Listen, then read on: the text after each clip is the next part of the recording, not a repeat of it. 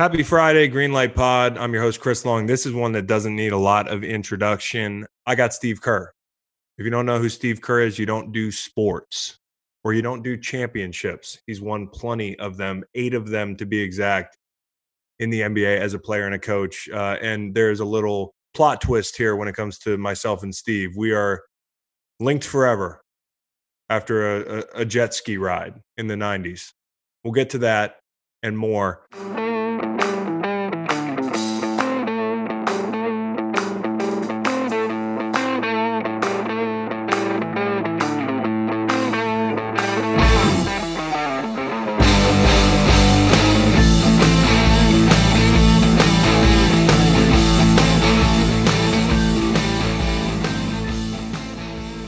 So I just want to hit some heavy stuff before we get to Steve Kerr. I know I, I know I touched on this last pod. You might have to sit through it two pods in a row. It's been a weird week to talk about sports. I'm excited to have Steve on, and we'll we'll certainly hit the heavy stuff as well on the tail end. Maybe if we get to it, he's really outspoken and and is not afraid to to grapple with subjects like equality or police brutality. The George Floyd thing has has has has been tough. The the imagery, the video, the reality that you know those police officers, not just the one who committed the heinous act of murdering George Floyd in, in broad daylight, is sitting at his house right now. I, I assume he's going to be charged relatively soon, but that guy should be in handcuffs already. Uh, and it's been a hard week, and all those those guys that stood by and allowed that to happen in uniform should be ashamed of themselves, and they should be charged with those crimes. Um, this has been a tough week. Uh, the band aid just keeps getting ripped off. The band aid needs to be ripped off. Again, let me reiterate this is nothing new. This is just we have cell phones now. And when you look at an officer like the guy who who killed George Floyd, um, you look back at his track record the last 10, 12 years, he's done a number of questionable, awful things, it seems, um, and has not been reprimanded very much. And I think that we see this often when it comes to these cases where, you know, an officer has not answered. If we're believing the bad apple thing, eh, those bad apples are not being picked. They're not being plucked. And uh, eventually it leads to this. And we say, oh shit, why didn't we see this coming? Because there's no accountability. And I think that's why people have trouble trusting the police as, as an institution. Um, so this band aid needs to be ripped off. Not only do I want to see, as a citizen of this country, you know, the good cops that we keep hearing about, who I know a few of them, speak out on this stuff. Uh, but we need athletes to talk about this stuff. We need white voices. We need we need people to stand um, together right now and and and be on the same team on this thing and and just call it what it is. And in sports, for whatever reason, there aren't a ton of white athletes who feel comfortable doing that. Now, I've played with a number of guys that I've talked about this stuff with at lunch tables in in the cafeteria or at the practice field the locker room in an NFL in, in the NFL is is a sacred place, and there's some wonderful conversations that elicit real growth that go on between players of different backgrounds. But a lot of times, you know, I found myself late in my career talking to other white players, and they say, "Yeah, how do you feel comfortable doing what you do? It seems like a minefield. It's tough, and it is. I mean, it's it's a tough tough task to to speak on this stuff. But again, you know, lean on a teammate, lean on a friend that that knows what it feels like to not look like us uh, and get some guidance on maybe you know how you might be of assistance. I think that eventually we're going to see more more and more players talk about it but it's been disappointing to see a lack of white players weigh in on this stuff. And um, shannon sharpe hit it this week. We need bigger voices. Um, you know he mentioned me in, in in his monologue which i thought he did did a great job as he usually does in talking about these tougher subjects and i was very humbled that he would he would mention me. But again, I don't deserve a medal for pointing out the obvious that something as obvious as Black Lives Matter being controversial. We have a problem in our country when when when that's a controversial ha- hashtag. We have we have a problem when we have to actually fight for equality or or ask that you know officers of law are are held accountable for their crimes. It doesn't mean it's an awful place to live. It doesn't mean you know that doesn't mean I'm ashamed to be white you know the fact that i have privilege or that you know my life's pretty good doesn't reflect poorly on the person i am. We just need more white people talking about it and that includes athletes and shannon sharpe brought that up. Uh, he talked about the big names the quarterbacks and the dominoes will fall when guys speak out. And we had a new voice emerge today and i was very very you know it sucks when you're moved when somebody says the obvious as i mentioned like just comes out and says something just anything. It sucks when that got me excited, as excited as it did earlier. But I saw Carson Wentz step up today. Shannon asked for Tom, for Aaron, um, guys that have been in the league a long time, have big brands. And he should be asking, you know, where are these guys on this thing? And I think eventually they do step to the forefront. But who's going to be the first white franchise quarterback, big name in our sport that can move mountains to come out and talk about this stuff? And we've had people talk about this stuff before, but Carson Wentz, fucking guy from South Dakota, who's got like five Labrador retrievers and spends half his time in a duck blind and probably never met a black person until he was 18 years old. He's a good dude, man. And he's a genuine article. So I wasn't surprised. I was invigorated to see him speak out and share some thoughts on the George Floyd uh, situation. And uh, I'll just read the tweet, which was a longer tweet uh, because it deserves the the exposure. Carson Wentz did a good thing. Here's what he said: "Been thinking about the George Floyd situation and thinking of the words to say, and coming up empty. All I know is that the institutional racism in this country breaks my heart and needs to stop can't even fathom what the black community has to endure on a daily basis.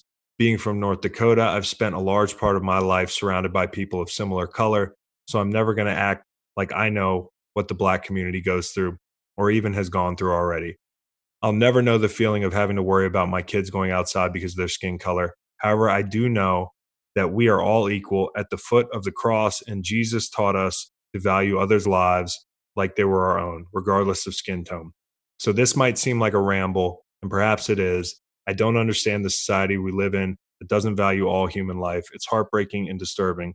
My prayers go out to every man, woman, and child who has to endure the effects of racism in our society. Well fucking done, Carson. You want to talk about a Christian? That's a real Christian. Thanks for having the balls, man. Like, I'm prouder of Carson Wentz right now than I ever was watching him make an unbelievable throw or play through an injury or seeing him you know do various charitable um, initiatives this is the hardest thing he's done and it shouldn't be. It should be more normal. But with the help the help of carson wentz it won't be so hard when the next guy talks and the next guy speaks his mind. And that includes some of the guys that we've looked up for years that have that have uh, been the face of the nfl take notice.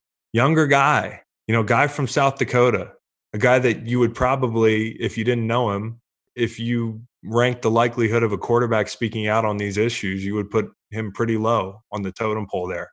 And he spoke out and he spoke out eloquently. And I thought he did a really nice job. Not just to, to say, hey, I'm disturbed at the George Floyd thing, to mention institutional racism by name, you know, to, to acknowledge that he doesn't know how it feels to be black. None of us do. But that shouldn't stop us from, from speaking out and talking about this stuff. And I know some of y'all might be sick of this shit. I'm just so proud of my former teammate. I really am. He did a good thing, and I hope that it leads to another good thing. And then we can get this ball rolling and uh, be a part of uh, of the solution because far too long are we looking around saying Chris Long's the best we got here talking about this shit, being outspoken about it. I mean, like, listen, I'm I'm a name, but we need some heavy hitters. So I really appreciate that. Carson, you're the man. That's all I got on the serious stuff. We'll get to Steve Kerr. So this is a great guest on the Greenlight Pod. I think this is the first coach I've had on. So uh, eight-time NBA champion. How many as a player? Three as a player in Chicago, two as a player in San Antonio, and then three with the Golden State Warriors. I've got Coach Steve Kerr, but most importantly, the dude I wrote a Sea-Doo uh, with in the 90s. Uh, Steve, do you remember that? When we rode a jet ski, this is my claim to fame. I do. Flathead Lake. I was visiting Larry Krystkowiak, uh, who had a three on three basketball tournament, charity basketball tournament. In what's the town that uh, is attached Polson. to Flathead? Polson. Yeah, Polson. Yeah. That's right. So Larry was a teammate of mine in Chicago, and uh, he invited me to go to the tournament. And I ended up hanging out with Frank Brickowski because Larry was kind of busy. Frank was trouble, as you know. Always, still is. Yeah, still is. And what I remember most is Frank and I up on a cliff. We were doing some cliff jumping into the lake. and you rode up on your jet ski and you just kind of sat there. How old were you? About 10, maybe? Man, this this had to be preteen years. And yeah, the fact that I was riding a jet ski, that was pretty uh, redneck. that I was out there operating a piece of uh, personal watercraft uh, at 10. But yeah, I rolled up on the you were at the cliff. I know the cliff. Yeah, I was at the cliff and and I'm sitting there nervous as hell. And then I got this this little 10 year old on a jet ski, like sitting down there, like, well, what are you waiting for? I mean, making me feel like really like a wuss, right? well, listen, you're I, more ballsy than me, Steve, because like uh, during my career, I totally shut down the outside physical activity. I know like the 90s were different as far as guys going and doing their own thing. You know, nowadays football players get in trouble. They play, they play pickup basketball. So I stared at that cliff for 11 years during my my career. So I, the 10 year old really? me should take note. I, I never I never graduated to actually jumping it as a pro athlete. smart, smart. You were wiser than uh, Frank Brickowski and me. We both jumped. yeah, man. No, Frank. Frank is always trouble, and he's always gonna he's always gonna get you into some shit. And I always remember because he still got that same place, and I and I remember um, it used to be crazy because Phil would be out at the lake uh, yeah. Jackson. Scotty Skiles would play pickup on the blacktop in my dad's backyard, actually. You rolled through uh, Larry, obviously, who I saw recently because they they do the top 100 camp in Seville. So he rolled through. It was good catching mm-hmm. up with him. But I, Frank, I talked to him today, and he said, when you talk to Steve, make sure you you mention that my mom walked out that day when we were all standing on the dock and my mom uh, motioned to me and asked me who my new friend was thinking you were a teenager i think i was like 28 at the time yeah exactly exactly so uh, came a long way i got my 406 hat on here for the for the people listening that's the montana area code that is god's country up there beautiful beautiful place i hope i can get up there this summer um right now, okay, we're we're we're all faced with all the leagues, all the teams, athletes. I mean, this is this is unprecedented. As I sit sit back and think about being a player, if I were a player right now, you're always responsible for your time and yourself in the offseason. I think one of the biggest differences between college and the pros, but this is unprecedented, and um, this is going to challenge a lot of not only players and coaches, uh, organizations, how are you guys handling this time away? Is is basketball you think one of the easiest leagues to? I know it's not easy, but relative to football and hockey, to pick it up and go if you guys get a chance to go again. Yeah, I mean, I, I think um, you know there's two different sets of challenges. One is is the obvious uh, the health the health issue, the safety issue for the players. The other set for us, unlike football and baseball, is that this happened during the season. And so, you know, Adam Silver is trying to weigh everything, uh, trying to to generate uh, some kind of situation where the the players would feel safe. You know, everybody involved uh, would feel safe and healthy, um, but that we could also pick up the season where we left off. What 10, 11 weeks ago now, and have some kind of finality to the year. For for us, obviously, you know, we're, we were already eliminated from the playoffs, so you know this is uh, for us. It's it's kind of a non-issue, but you know, there's so many teams that are fighting for a championship, and all of a sudden, you know, the the suspension happens, and so if we rev it back up, I mean, I don't even know how, as as a coach, you could just kind of restart everything three months later and and get your teams going but you know everybody's in the same boat well i figure and we were parsing through this as players on the pod the other day was like you know if we were if we were a football team and you've been on some zoom meetings ironically with pete and doug had you uh pop into yeah. the eagles zoom as well which is kind of messed up because the, the the Seahawks and the Eagles are probably two of the top teams in the NFC. You're dropping knowledge on both.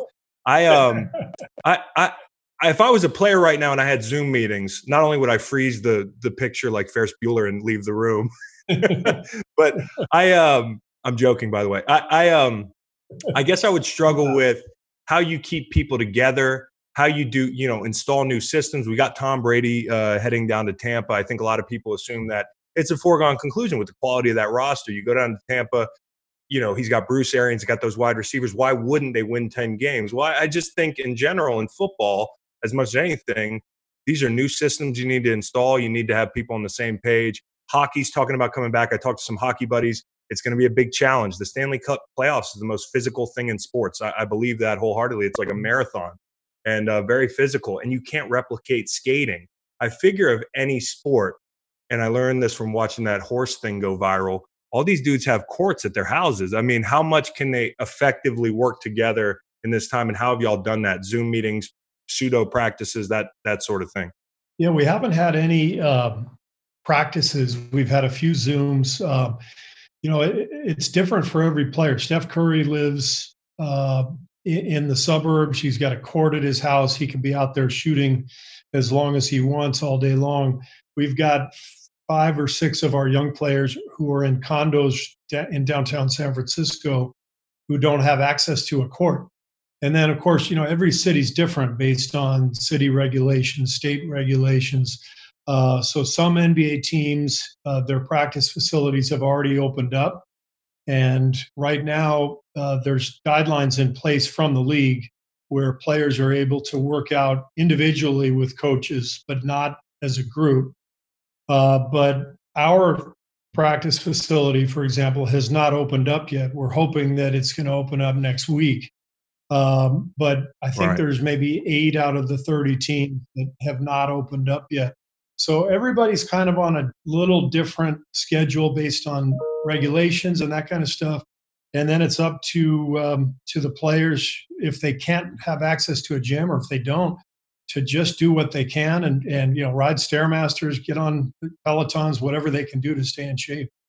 Would this be infinitely tougher in the 90s when you were a player? It's a great question.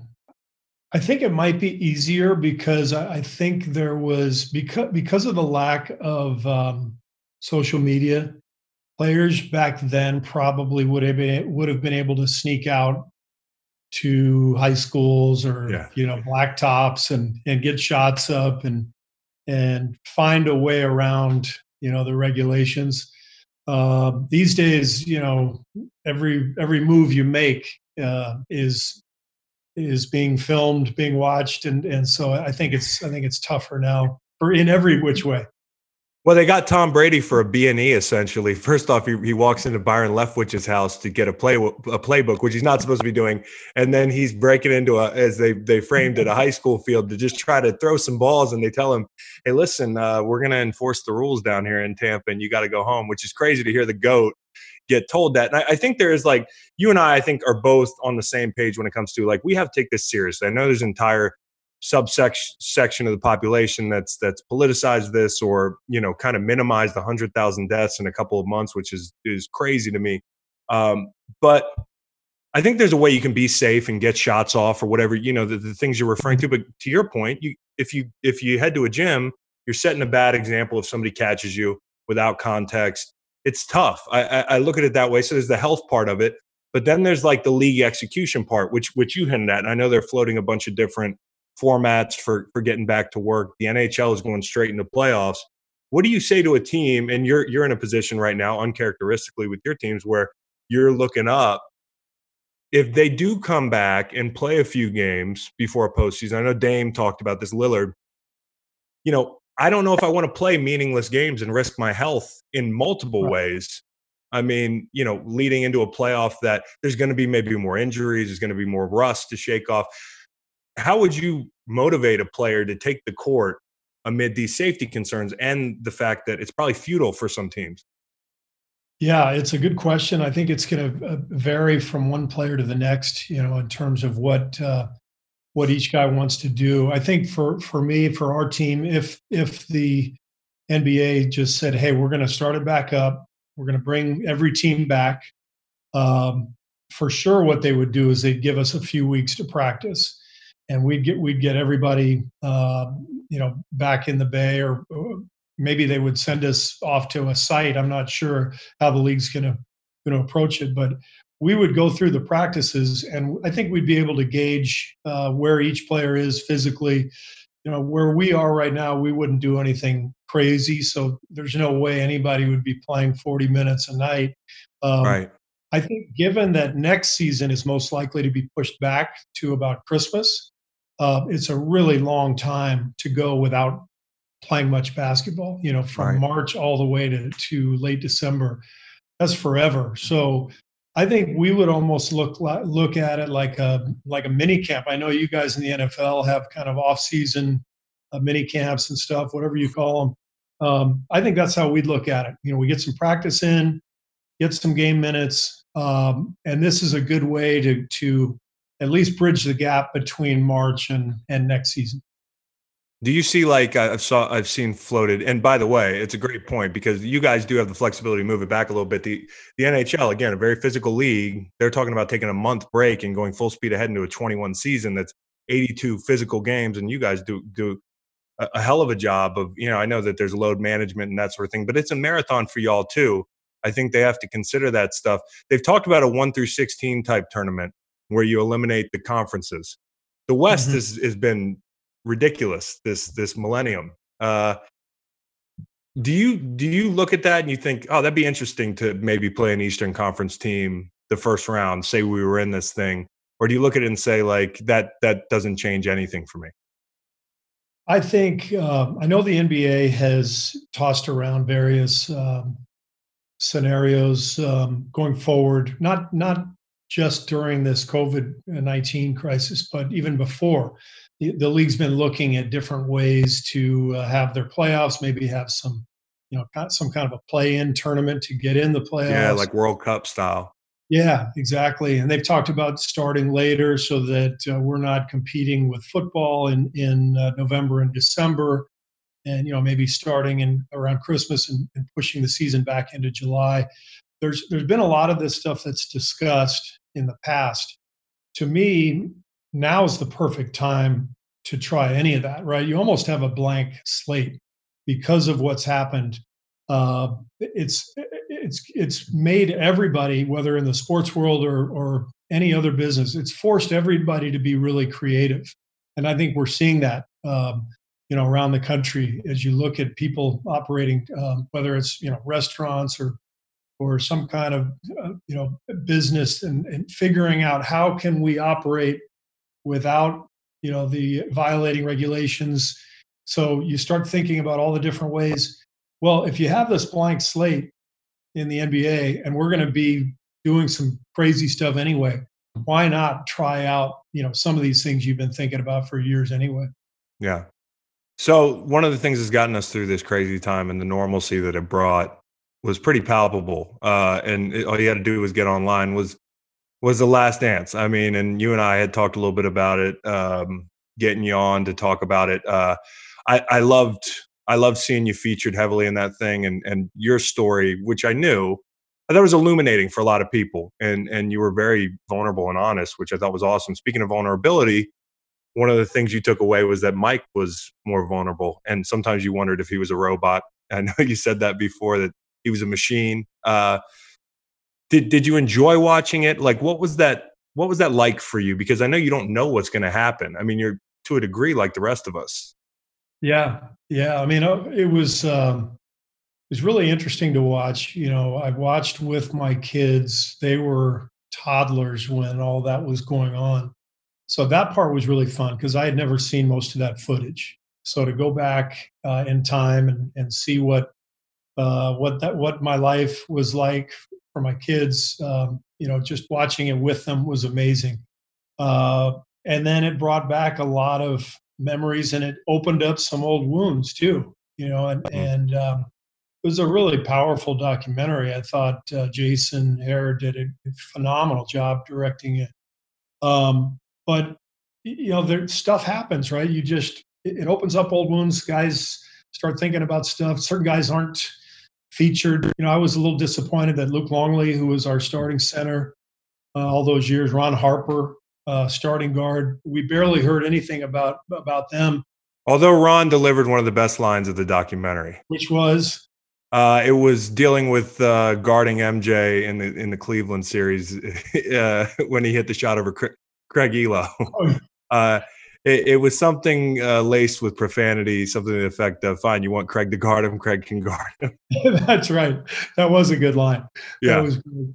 Um, but you know, there was there was some of that. You know, watching it, it was good because we got reconnected. Um, we ended up, I ended up talking with a lot of teammates um, and texting and them and, and just sharing old memories and and that part was fun. Um, but yeah, it brings up a lot of good memories and bad ones and everything in between. And uh, I think there's a reason teams generally don't want cameras behind the scenes, right? Uh, that stuff is really personal. And yes. uh, you guys have had hard knocks. Have, were you ever on a team with that did hard knocks? No, and I prayed that I never was, Steve, because we, yeah. you know, and, and you can identify with this. What y'all had is cool, especially if you're MJ, because you have the lock and key on the the editorial last um the, the last set of eyes on it. And, you know, but to to your point, you know, throughout my career, I was on some bad teams. My first eight years of my career, most people remember me being a champion late in my career, but I played in St. Louis on really bad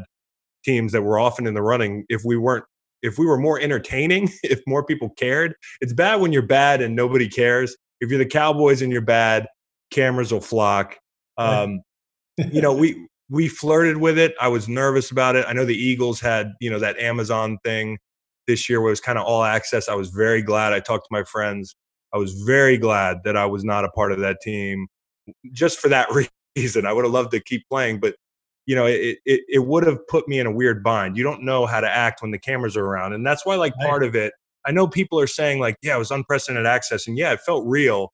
But when athletes are in a locker room and there's a camera around, you're never getting the true, you know, back mm-hmm. and forth. And I mm-hmm. could feel that a little bit. Yeah, I think so. And th- although I will say that after a while, you know, they were there every day. And after a while, it was yeah. almost like you know they just blended in you know the first the first couple of months it was really weird and especially because phil jackson had always been a coach who felt like the locker room was sacred you know that you couldn't just have anybody walk in. And so our locker room was really private and then all of a sudden we go into that season in 98 and phil says well there's going to be a camera crew following us around. We're all like wait what? What the hell?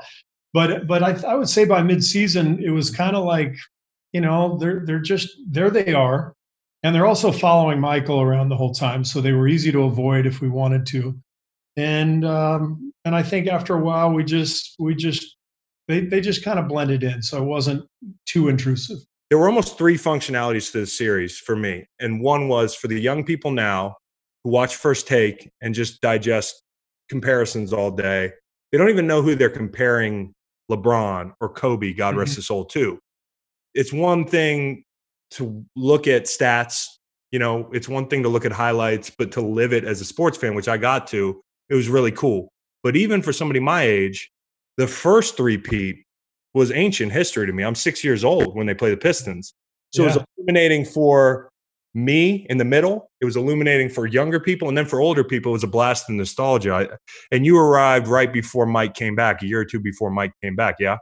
Yeah, yeah, and um, that's those were the two years he went and uh, played baseball, and and it actually that that period turned my career around because I was in about my fifth year, but I was kind of on my way out of the league. I um, I was a free agent. I had no offers, and and the Bulls offered me a spot.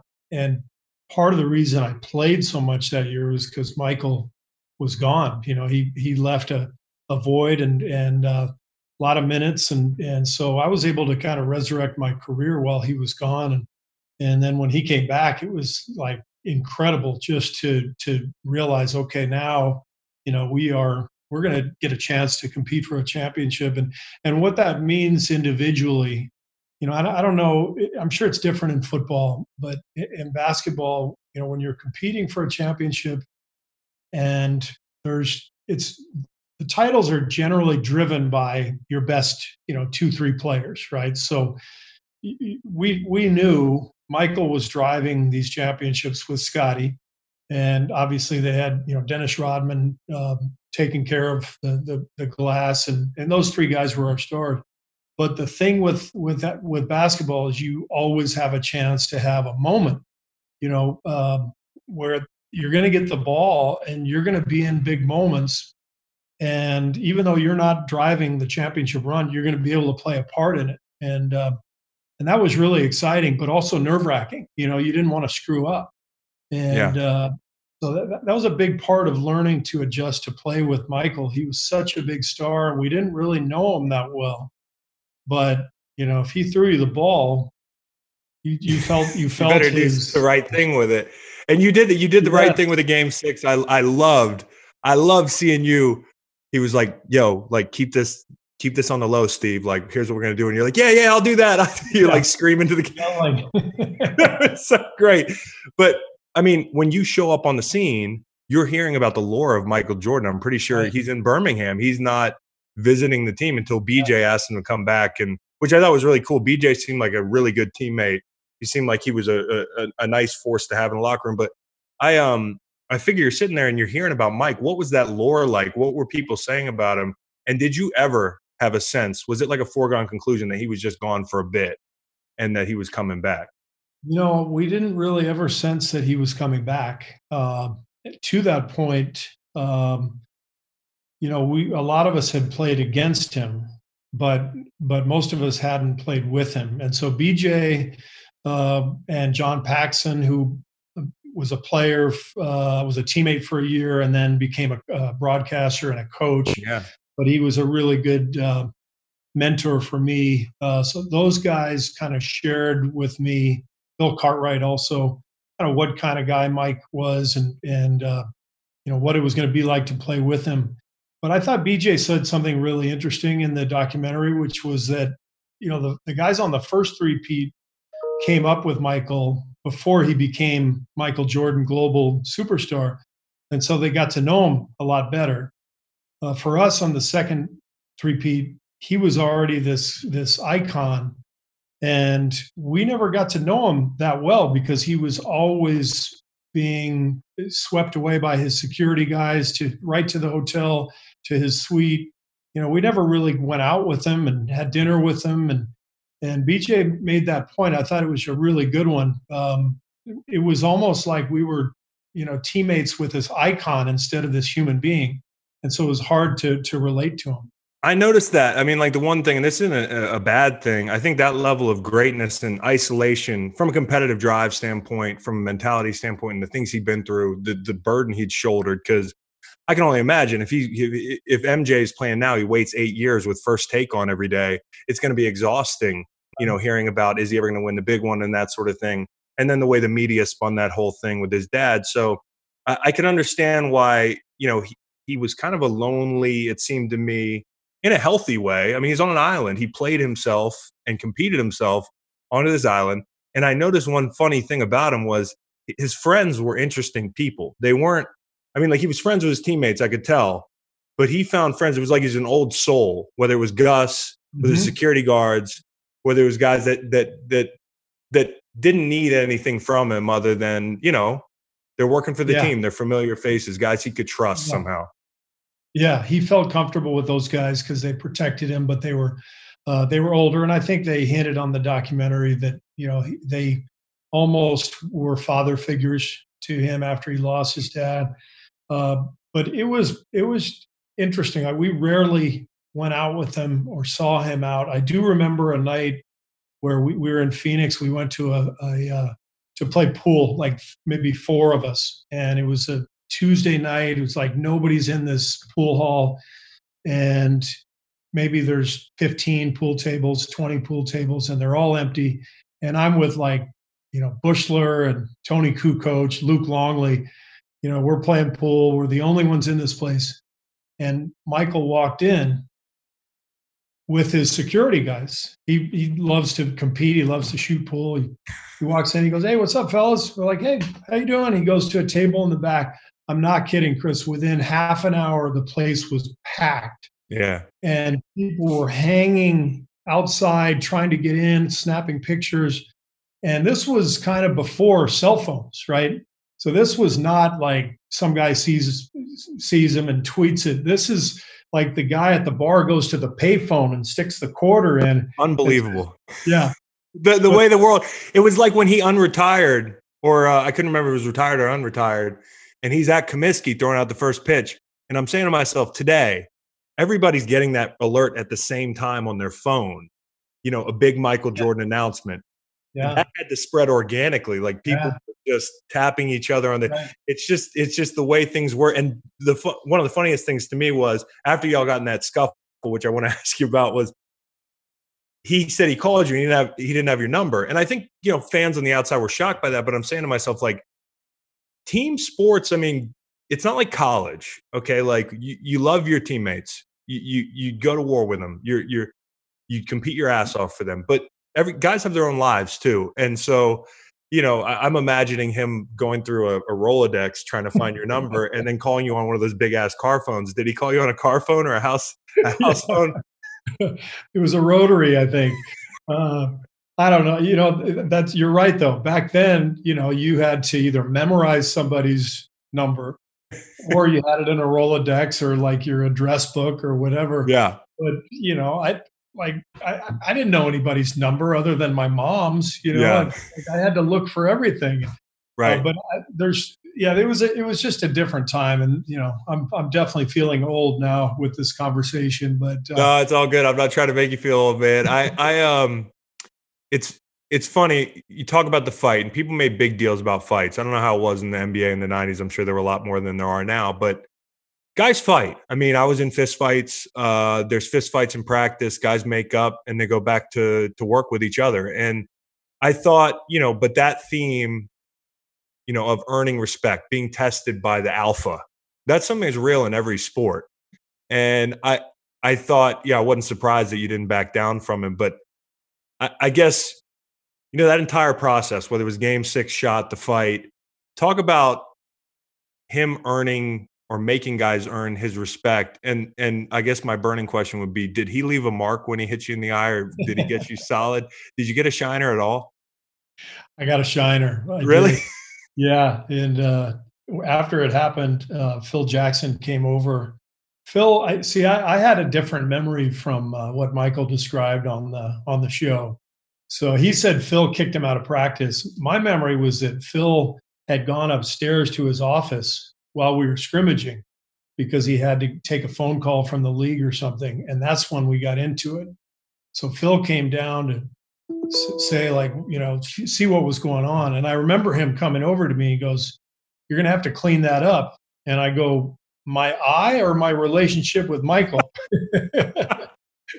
That's unbelievable. Yeah when people like nobody mess with Michael Jordan. Okay, Michael Jordan is a is a is a is a lion. I mean, he's got the heart of a champion. He's he's he's uh we we tell he's borderline sociopathic with the competitiveness, but that doesn't mean he can kick everybody's ass.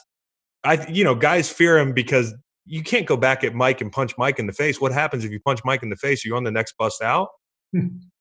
Well, I I, I guess it depends who you are, but uh, I don't think anybody was was ever going to do that. But it, to go back to your original point, um, that we had probably a couple other fights that year. Generally speaking, uh, back then there were more fights than now because we scrimmaged a lot more. Right. Um, just like I'm guessing there were, there were more practice with pads in the 90s in the NFL than there are now. We've gotten smarter, so we're we're we're trying to protect players' bodies now. Right. But back then we scrimmaged all the time, and so there was constant competition. And there, on every team that I played on, there was usually a fight or two and, during the season. And like you said, you you make up, you move on, and um, it's just it's just part of competing. It's you know people don't get to the NBA without being unbelievably competitive or the NFL. And you're also fighting for your career and a lot of right. money and and you know a, a, your your life and and your family and everything else. So you you gotta you gotta fight for everything it's uh, true man. I, I always tell people that training camp it's hot people are their jobs are on the line and in football not everybody's getting paid like they get paid in basketball. I'm not minimizing the struggle of you know the last kind of roster in basketball team but it is a desperate situation. Guys are living in extended stays. It's not you know not everybody's a millionaire you know a couple times over it's it's tough and it's i always say it's like rubbing two pit bulls noses together eventually there's going to be a scrap and um and that's what happens but i thought it was really cool the recount of it it's universal in any sport you know leaders test guys in different ways and i thought with his leadership style You know, everybody everybody wants to be MJ. You know, everybody wants to lead that way, or you know, that's what it takes to be a champion. I, I, I got a different spin on it as a player. I was a leader on the teams I was on. I've been a, been a captain. I was the older guy. I think there's different ways to skin a cat. I think and I think if you try to be somebody you're not, that's the number one problem when it comes to being a leader or assuming that role. I really believe that had somebody else tried to be MJ, not only first would it, that's a tightrope because you have to be perfect to be that demanding of people. Um, and guys would if if some if the eighth guy on a, the roster acted like MJ, and this isn't a, a slight of MJ, you can't just snap your fingers and say I'm going to lead like MJ. Yeah. Um, you know, it, what are people missing about that? I mean, because I feel like everybody thinks you could just you could just turn that on. Yeah, authenticity is is the biggest thing for sure. And you know, I went straight from Chicago to San Antonio after uh, my days with the Bulls, and Tim Duncan was like the complete opposite of Michael. Um, he was quiet, um, unbelievably competitive, but just just gonna he was just gonna come in and get his work in and he was humble he was he was uh, funny uh, he set a great tone in terms of the work ethic but you know you just felt really comfortable by his side and uh, I, I, would say Steph Curry is a lot like that too. You know, right. great sense of humor. And, you know, you, you you come to the Warriors, you're going to feel comfortable because Steph Curry is going to make you feel comfortable and both Steph and Tim are amazing leaders. And right. so, uh, but what makes them amazing is their authenticity, and and that's the key. Michael was being authentic, and so everyone respected that. Uh, and you know, I, I think his his fire and the way he led, I would argue, was more important for his own game than it was for ours. You could like, tell. I don't think I, I don't think I played any better because because he was putting all this pressure uh, on me. I think I think he he needed to keep pressure on everybody to keep that edge that he that he had and that he right. felt and he wanted our team to keep that edge which which i i think is was a valid point did you guys and, and first of all i just want to commend you because I, I knew about what happened to your father and um I didn't know the details. You haven't been one that's talked at length about it often, but I was incredibly moved, like everybody else, and I thought you were awesome and vulnerable, and that was one of the most touching sequences in the whole thing. I never put that together, you know, with you and Mike. Um, had you guys really never talked about that? No, no, we never talked about it. And and again, it was um, it kind of goes back to what I was saying earlier we didn't get to know him that well. You know, he was already this global superstar by the time uh, that second three-peat team yeah. came around. And so every night while, you know, we were, you know, getting to know Scottie Pippen, you know, Ron Harper, Luke Longley, we were all getting to know each other because we were going out to dinner or seeing each other or, or, you know, having a drink, whatever. Michael was in his room because he couldn't go outside without being mobbed. And uh, we didn't have, so we never had that kind of a relationship where, where we would be able to talk about something so personal. Now, you, Jerry Krause came up a lot. Okay. And I understand why he takes a lot of it on the chin and he's not here to defend himself. So this is, you know, it's delicate that way. And I think a lot of people realize that an episode or two in. I think is it possible to be one of the best GMs of all time and also one of the worst and make one, some of the worst moves of all time? Uh, can can those two things be true? Yes. Yeah. No, they can. They can. Um, because you know Jerry built the team and hired Phil Jackson and you know drafted Scottie Pippen, uh, who was basically unknown at the time uh, traded for Dennis Rodman, you know, signed all the free agents. Michael Jordan was was there, but he knew what he was doing. He traded Charles Oakley for Bill Cartwright in an era where you had to guard Patrick Ewing and Hakeem Olajuwon and David Robinson and, and uh, eventually Shaq. And so Jerry was a brilliant GM in terms of making moves. um, and building a team. Uh, you know, I, what I said in the documentary is um, how I felt and how I still feel. He just couldn't get out of his own way. You know, right. he just he needed more credit. You know, it's interesting. Somebody had a line, I think maybe in the documentary. He uh, he deserved more credit than he got, but he wanted more credit than he deserved. Than he deserved. You know? So, because I think if you're if you're in Jerry Krause's position, um, the the way to go is you say, "We got Michael Jordan. We're good. We're we're winning championships because we have Michael Jordan. We're lucky to have him." And then you let everybody else talk about all the moves you've made, you know, to to build the team around him. Um, but he just wasn't comfortable enough in his own skin right. to be able to allow for that. And it was actually kind of sad. It really was um, because it he he actually did a great job putting that team together. Yeah, I felt for him. I mean, he definitely took a lot of shit from everybody, and definitely took a lot of shit from MJ. MJ MJ liked the short jokes when it came to Jerry, uh, right. but I, I thought Jerry was. Um, I mean, all the things you mentioned, people remember the last thing, and you know, it's the saddest part to me outside of the real life stuff from a basketball standpoint. You could feel it; it was palpable when when Mike was talking. Uh, was the what might have been at the end, the way they tied mm-hmm. it together was mm-hmm. you're really sitting there thinking. And as a kid, I'm watching y'all play. And as a kid, you just watch what goes on in the court. You're not knowing what's going on in the front office. It's a different time. And uh, I'm just considering, you know, right now, if that had happened and you blow yeah. something up like that, the pandemonium that would yeah. ensue. Yeah, it's it's I've had so many people ask me that question, like, how could that have happened? And it, it it's it's really impossible to explain because um, it, it it it shouldn't have happened, right. but it it just did. It felt it felt over at the time. Uh, the relationship between Phil and Jerry was was done. Uh, the team was exhausted. Um, but what should have happened is Michael Jordan should have kept playing basketball for the Bulls somehow. Right. And I think you can you can blame anybody for that.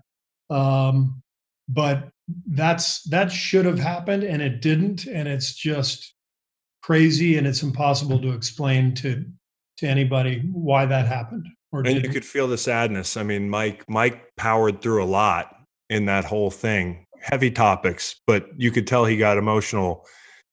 It, to your point, it was almost like he's a machine. Only a couple things made him emotional, and that was, you know, the disbanding of that team and his standard for if you don't want to play that way, don't play that way. I mean, and evidently that's 40, 45 minutes into the interview or one of the first questions they ask him. So pretty remarkable. Uh, and to your point, it was, it was great to see him be a little bit more vulnerable.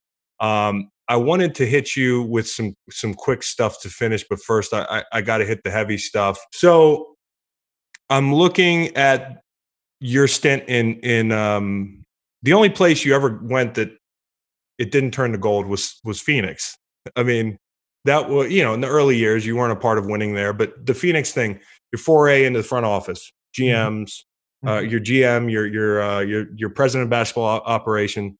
Um, do you take a lot from what Jerry taught you? Um, and who did you like? Who did you model your mo after as a front office guy? Because you got Jordan as a player, other other leaders, you've got coaches. This is in the middle. Yeah, yeah. Um, to be perfectly frank, I got that job 2007, straight out of the broadcasting booth, and it was brand new. I had never spent any time in a in a front office. I hadn't even coached, and so it was a big step. And I right. made I made a lot of mistakes. And you know, I, I think um, I think it was one of the best things I could have done to help prepare me to coach later on, because I was able to really get a look at the uh, dynamics of a front office and the relationships, how important the relationships were coach, GM, owner, best player. I, I saw all that up close, but you have to experience it, you know, to, before you can really know how to handle it. And so it was an incredible experience for me, but uh, I did not do a great job. There were, yeah, sure, there were there were some obstacles, but uh, you know, I I could have handled things a lot better. We had a we had a really good team, um, a championship contender, kind of right at the tail end of uh, of the team's run with Steve Nash and Shawn Marion and that crew. Mm-hmm. And uh, it was a fun group. It was a really fun group. Really fun team, but and um, you didn't st- like. I know you're. I know you're. You're like. We get it. You could have done some things better, sure, but I see players go into this front office world all the time in a bunch of sports. Why do you think that it's not as easy for players to transition to that world as it is coaching? I, I think the answer might be obvious, but but lend some some uh, some some light on that? Well, I think you know coaching uh, is so much um, do, you know done on the court, and so if you if you played for as long as you played, you got an upfront look at what your coach was teaching you, what your team felt like, what the locker room felt like, what the culture was. Um, and meanwhile, you had no idea what the GM was doing up, upstairs. Right. You know? And so uh, there's there's very little training uh, unless you get into uh, you know a front office at a lower level and really experience it.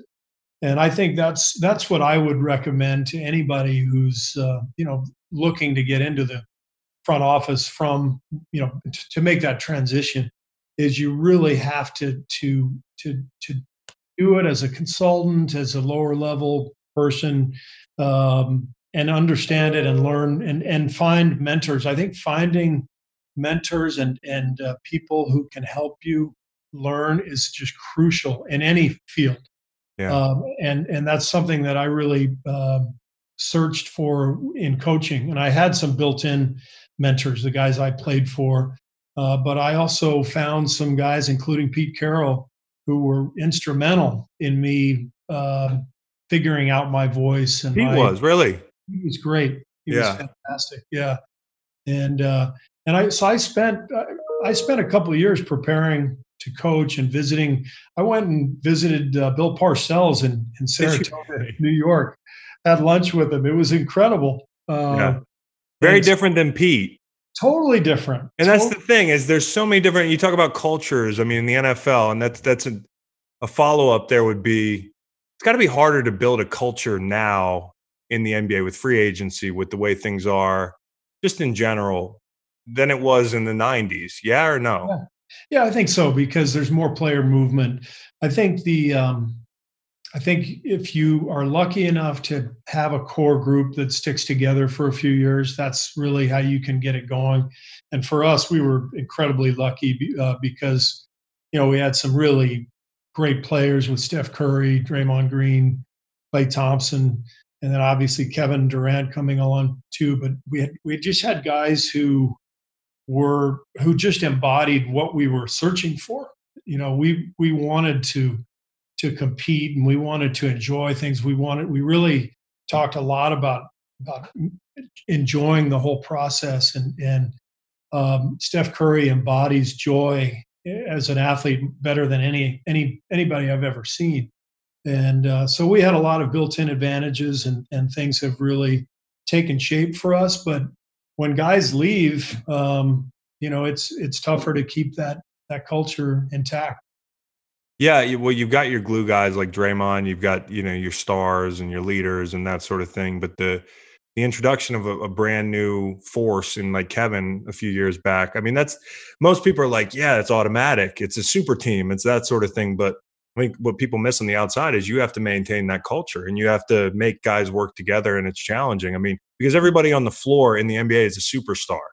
I mean, that's just a fact. Uh, pretty much. And and relative to football players, we play behind a mask. We're, you know, there's 53 guys on a roster. How do how do you balance that when you get fresh blood in to an existing, you know, culture that's working yeah. on a dynasty? I think it all just depends on uh, the makeup of the team and the roster. You know, yeah. I, I think the, the makeup of your roster is so crucial in the NBA, and I imagine it's similar in the NFL. You know, you really need a, a good balance of young guys and veterans, and you need mentors. Uh, if you have all young guys who are fighting for playing time, fighting for shots, fighting for money, it's a recipe for disaster. So how you build your roster is is crucial. I'm interested though, from your perspective as a player, you got 53 guys on a roster another how many on a practice squad? Five ten? More than you can count and you know five seven guys and they're they're rotating in and out. You know there are times admittedly during the year where you might not know everybody's name on the yeah. team. I mean that's very especially the older you get. I mean and when i steve when i tell you i played in st louis and guys were coming and going i mean there was on bad yeah. teams there's a lot of turnover. I played with a thousand guys so it, it just call everybody. Uh, you just call, call everybody bro or uh, buddy, buddy, brother, buddy. I mean, one of the B words. Uh, and and you know what? I mean, like I, I I think all that matters is that you treat people with respect yeah. as as a leader. I think you know how you treat the 53rd man on the roster is is just as important as how your stars get along because mm. you, you as a leader all you're doing you're not only it's carrot or stick, but it's also it's also I think instilling hope in people, incentive, and you know you you really for the bottom of your roster, and this is something that a lot of great coaches I've been around believe in, and I'm sure you do too. Is like the bottom of your roster has to be just as strong because on Sunday I have to count on that guy. Jeff Fisher, who uh, is a big part of my life as a football player, and he's taken his licks. Uh, you know, in, in, coaching, it's it's tough. He's been to a Super Bowl. He's had bad years, whatever. Uh, but he taught me so much uh, about leadership because one of the first things that we used to have the rookies come in and you know sing and you know we throw stuff at them and and you, you you haze them not like the haze back in the day but the first year Jeff came in and we had a very salty defense very salty group that would we'd be tough on rookies but I always had the the belief to treat them like people you know because they they're grown men I'm not going to demean you that we're going to mm-hmm. haze you but we were like, hey, you get up here and sing. Everybody's going crazy. The rookie's starting to walk up. Jeff stops the meeting and said, hey, I don't want to hear that ever again. You know, I'm not going to make our rookies do stupid shit. We need to we need to depend on them on Sunday. And you need to treat them like you're going to depend on them on Sunday. And I thought that was profound. Uh, and we tried to do that anyways, but just cutting out some of those things and just realizing that the fourth corner could easily be the first corner the way injuries sure. go on yeah. a Sunday. And when a game comes down to it, it's one guy screwing up. You know, yeah. You, yeah. you really do. Uh, you really do lose so many games with that guy who thought he wasn't going to play is plugged in. So you, your job as a leader in the NFL, I think, is exhaustively to make everybody feel a part of it. How many leaders would you say the average team has in a, on a football team. Good leaders? Yeah. Yeah. I think if you average it all out, maybe two, two or three, but two, two or three. But to be a leader, you have to lead by example too. So you have to be able to lead from the front. There's veterans and there's leaders. So, you know, I always said this in the tail end of my career. Uh, and yeah, it's a bit selfish to in free agency to say, hey, I need to know what my role is going to be. I'll work for it, but because I can't lead from the back. You're telling me on one hand, hey, I need you to come here and be a leader. But the way I am is I have to be out there proving to guys that I put my equity into this thing too on the field. Because my right. words are more hollow if I'm not making plays. So I think when you're on good teams, you have more good leaders. In New England, we had a bunch of them. Tom wasn't it. Um, Tom was a, a tremendous everyman leader relative to being, like you said, Michael. He's a god. I never thought to to text Tom. I mean, Tom and I talked every day. I mean, he was different than Mike, you know, when I arrived, I was a good player, but he stopped me in the hallway and said, Hey, Chris, I'm Tom. I'm like, No shit, you are. Uh, you know, but I never thought to hit him up and have a beer with him. There were right. guys on that team like Dont'a Hightower, Matt Slater, some of the best leaders I'd ever encountered. Yeah. And fans often see who go, goes out to the coin toss, the stars, but there are guys on every roster who are kind of those hidden leaders. Um, but they have to be contributing, at least in the NFL, in my opinion. Yeah, yeah, yeah. It's uh, I think basketball is similar. You you generally have uh, you know one or two guys who who are your leaders. For us, it's it's you know Steph's our quiet leader and Draymond is our loud one. Yeah, and, uh, I think what's really crucial for us is uh, is having guys on the bench who who get it, who understand uh, that their role is going to be they're going to play one night, they're not going to play the next, right. Um, but they've got to be ready the whole time. And right. That's that's a, a, really hard job, but it's a necessary one. And uh, so if you can get you know your guys 10 through 14 there's usually a couple rookies in there maybe they're not ready yet but if you can get a couple guys in that area who are good enough that you can count on and professional enough that you don't have to play them all the time to keep them yeah. happy it's a it's gold it's amazing valuable that is you know? No it sounds it sounds like it. Last last um last thing on on mj pretty much. Uh do you think guys could handle his leadership style today? Yeah. Yeah i do. I do. Yeah i mean the reason it worked is, is not because of because it was a great leadership style. It's worked because he was Michael fucking Jordan. yeah, we touched on that. I mean, if Mike's out there, you know, eighth guy on the roster uh, with with that kind of yeah, you know, attitude, uh, it would have been tough. I so yeah, I, I agree with you. I think it it it uh, got, I think it's overblown. The guys are soft nowadays thing. I'm watching the thing, and one of the things that jumped out at me the most was that you know, Mike played golf with uh, who was it before the Celtics series? It was Danny Ainge.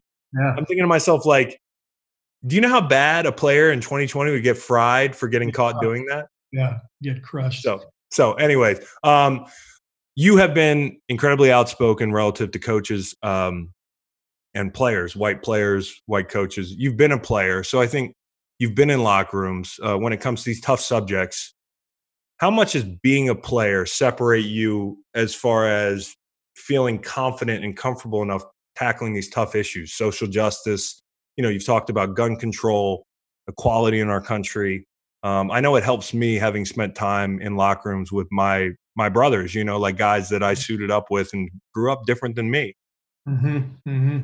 i think um, i i think having played and gotten to know so many different teammates, uh, guys from different backgrounds, uh, different countries. Um, I think all that matters. You know, um, I think it matters that I traveled uh, as a kid um, and lived overseas for five years out of my childhood. Uh, lived in in places where um, you know there was uh, you know abject poverty and and and totally different uh, cultures and so I was lucky I got a chance to, from through my parents to really see the world and to meet a lot of different people and to kind of get a have a different worldview than uh, maybe your your average you know, kid growing up in the United States. So all of that has been helpful um, in it, in making me feel more comfortable and speaking out on the things that I, I think are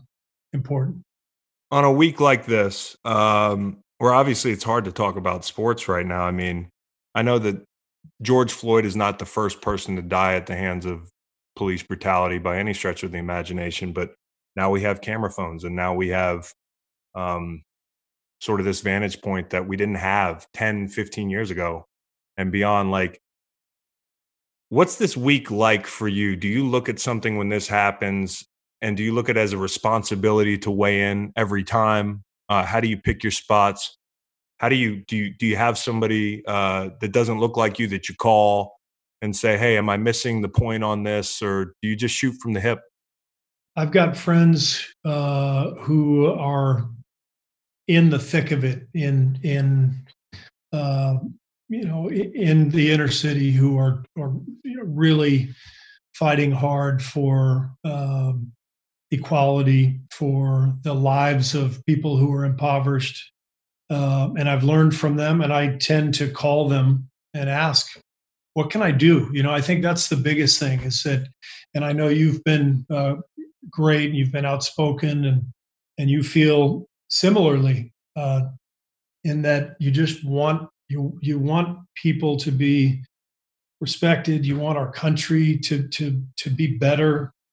Um, so what can we do as as white guys you know it's a it's a totally different vibe um and that's there's a it's an interesting dynamic chris because we you you and i have the white privilege right we can say anything and basically people are going to listen um where we might we might get some criticism, but we get less than than than Yeah, you yeah. know our, our teammates or uh, friends of color.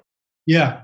But, you know, this is just this week, right? I Yeah. mean, we just got done talking about Ahmaud Arbery in, in Georgia. And I, I know that every single year uh, that I've coached, you know, I, I'm, a, I'm, I'm asked one month about some mass shooting. I'm asked the next month about, uh, you know, race killing, um, a, a, you know, a case of police brutality. Like it, this stuff it's this is not the exception this is the rule this is happening in our country all the time. And so we have to decide as as white people like enough is enough right? You- you- we we can't just point it out on twitter or whatever like like you and i do without following up and Yeah. doing something right? So what is that step? And i think that's what i'm trying to to figure out now in my life you know where where can i go how can i actually make an impact not just raise the subject but Yeah. actually make an impact Yeah, I'd love it if we got to a point where raising the subject was fairly normal. I, you know, I've always been uncomfortable with praise people have given me, and I'm sure you feel the same way at times because saying that somebody being gunned down in the street for being black uh, is wrong is not something you deserve a medal for. I'd love it if we got to the point where, you know, people that look like you and I. And by the way, the craziest thing about it is, you said I, I call my friends and I say, "What can I do?" Literally 10:07 last night, text message to Malcolm. What can I do, bro? Happy to help if you got something Yeah. police rated related coming off this. So I think that's the best question. And that's my follow up to you. And maybe it's already answered is how do you advise white athletes? Because I'm sure you've had some white players who might have confided in you and said, I don't know how to talk about this. It's. I understand to a degree why some guys don't, because it is, it's a minefield. Even somebody who's well versed like you or somebody who's been involved with legislative stuff like myself or, you know, played with in a D line room. I'm the only white guy. I mean, like, I, I'm the minority in my D line room. So I might have had 11 year career of those experiences, but still sometimes I feel like I'm tiptoeing and I don't know what to do. And I think that's I think that's something white players, white coaches, influencers should hear. It's not like I just had this conversation with Carson Wentz. I shared with you that that tweet. I I was very moved by that because you heard Shannon Sharpe talk about that this week. He said, you know, who who's going to step up? We need Tom Brady, Aaron Rodgers. Mm. You know, it's great that we've got XYZs of the world, but we need the the big name quarterbacks and that sort of thing. So to see that that happen and he said he said institutional racism. He typed those words out. That was really important to me. And uh and I got chills thinking about it because it's so bare minimum, but that's all we need. We just need guys to address it. So what's the advice to white players and white coaches around the league? It's it's to address it because I think the the when I think of it in terms of you know big picture, our country and our nation's history, um, I think the the the the real problem is that we've never really reconciled our sins from the past, right? We haven't really, you know, and and sometimes I will you know, I'll hear people say, "Well, slavery was abo- abolished 150 years ago." You know that you, it, you, you know, it's like stop it, Yes. stop. You know, if you can't see the repercussions of the slavery, Slavery was only replaced in different iterations Right, and different ways right. throughout our history, you know, Yeah. and and, and the, the impact, the generational impact on families, and and you know, basically, if the the the only way for us to reconcile uh, the sins of of our past is to address them, and you know, I, I think it's been a, a at least a start uh, the last few years to bring down some of the monuments uh, to the Confederate Yeah. leaders. Uh, I read an interesting story the other day about uh, a lot of the military bases that you and I have read the names of many times. Fort Bragg, for example, um, in North Carolina, I believe. Um, these are actually named after after Confederate. Uh, I, yeah, I saw that same piece. And and to to most people, I'll admit, and obviously I live in Charlottesville. I live three blocks from what you saw going Mhm. on um, a couple years back. To most people, you walk by these things. To white people, I'll admit, I never thought twice about it. Um, you know, I, I certainly get pissed off when I see somebody with a flag draped over their pickup Mhm. truck or, you know, in their front yard. I, you know, I, I, I want to flip them the bird, but I, I, um, I never thought about it. And you know, if if you're such a historian, consider if you like the history, move it into a museum. You know, we have museums for that Yeah. reason, so we can learn from the past. Yeah. You know, move the monument. You know, I, but consider how the black family walking their kids to school, like I walk my kid to preschool Yeah. and walk by it Yeah. every day, feels. Yeah. It's it's incomprehensible to somebody like you and me. So I think your hit your your historical points right on. I, I think you know not just slavery, but we've had our really high points as a country. I mean, we've had some really wonderful people that I'm proud to call Americans. We've stepped up at different points. How can we have the the intestinal fortitude to to to beat the Nazis and then you know guys come home and they don't have rights? Right. Uh, right. you know, like America has never been great yet. Let's Yeah, get there. I think you're hitting on a really important point because, you know, some of the backlash that I get when I point any of these things out, you know, the sins of our past is, oh, you hate our country. You know, you hate our country. Like, no, no, I love our country. I live here. I love it. I live here, and this country has done some amazing things, and it's been uh, what what an incredible place uh, for my family and me uh, to live and thrive, and and uh, you know the the history of our country is filled with all kinds of wonderful people and accomplishments, but we can be better. That's the whole point. You know, we can be better.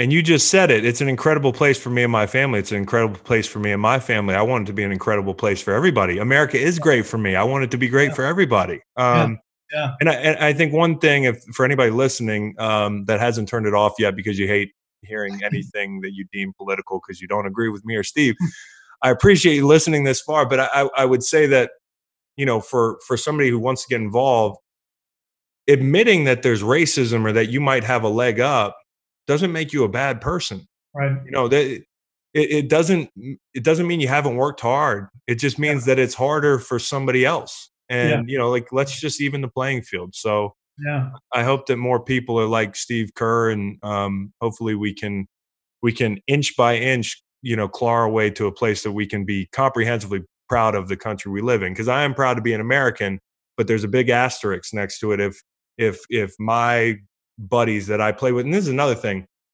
you know, wh- whether it was Cap or a black athlete who gets up and talks about this stuff, like you're a millionaire, you don't have to deal with any of this stuff. Their skin is black. Yeah. Like, yeah. It does nothing. You had an NBA player get a gun pulled on him in a parking lot recently, Yeah. in, in a gas station parking lot. It does this, you know, that money does nothing for you. Well, it also infers that you only care about yourself, that you don't actually care about any any person around you or anything that's going on around you. Right. This argument that well, you make millions, you should be happy. Uh, it's so short-sighted, you know. And and uh, and look, there's there's, I mean, th- this is something that I think because of the era that we're living in, um, it's being exposed now more than ever. Um, and this stuff has been going on throughout our country's history. Uh, Yeah. But it's being so exposed now, and it's difficult to to read about. It's difficult to watch. Um, but collectively, we have to uh, we have to try everything we can um, to to help end this kind of uh, you know police brutality, racism, et cetera, et cetera. And you know, it's um, I, I'm I'm I'm proud of um, you know the people out there who are are doing the work and uh, who are really searching for answers and um, and I think that's what what I try to do is latch on to them. You know, I don't I'm Yeah. no expert on any of this stuff, but I'm- Exactly. I'm, trying to latch just, on. just hop in the passenger seat and say, let's roll. I think that's what, I think that's the biggest thing for anybody out there listening. Like, you don't have to be an expert. You know, I, I know that had to be intimidating to, for Carson to send that tweet. I always know he had that in him. I know Mhm. that a lot of my teammates have that in him. Just because a guy's silent doesn't mean he's not a good person. But right now, silence is not enough. So Yeah. I hope people step up. let's hit some quick hitters and get out of here. Mailbag quick hit, hitters.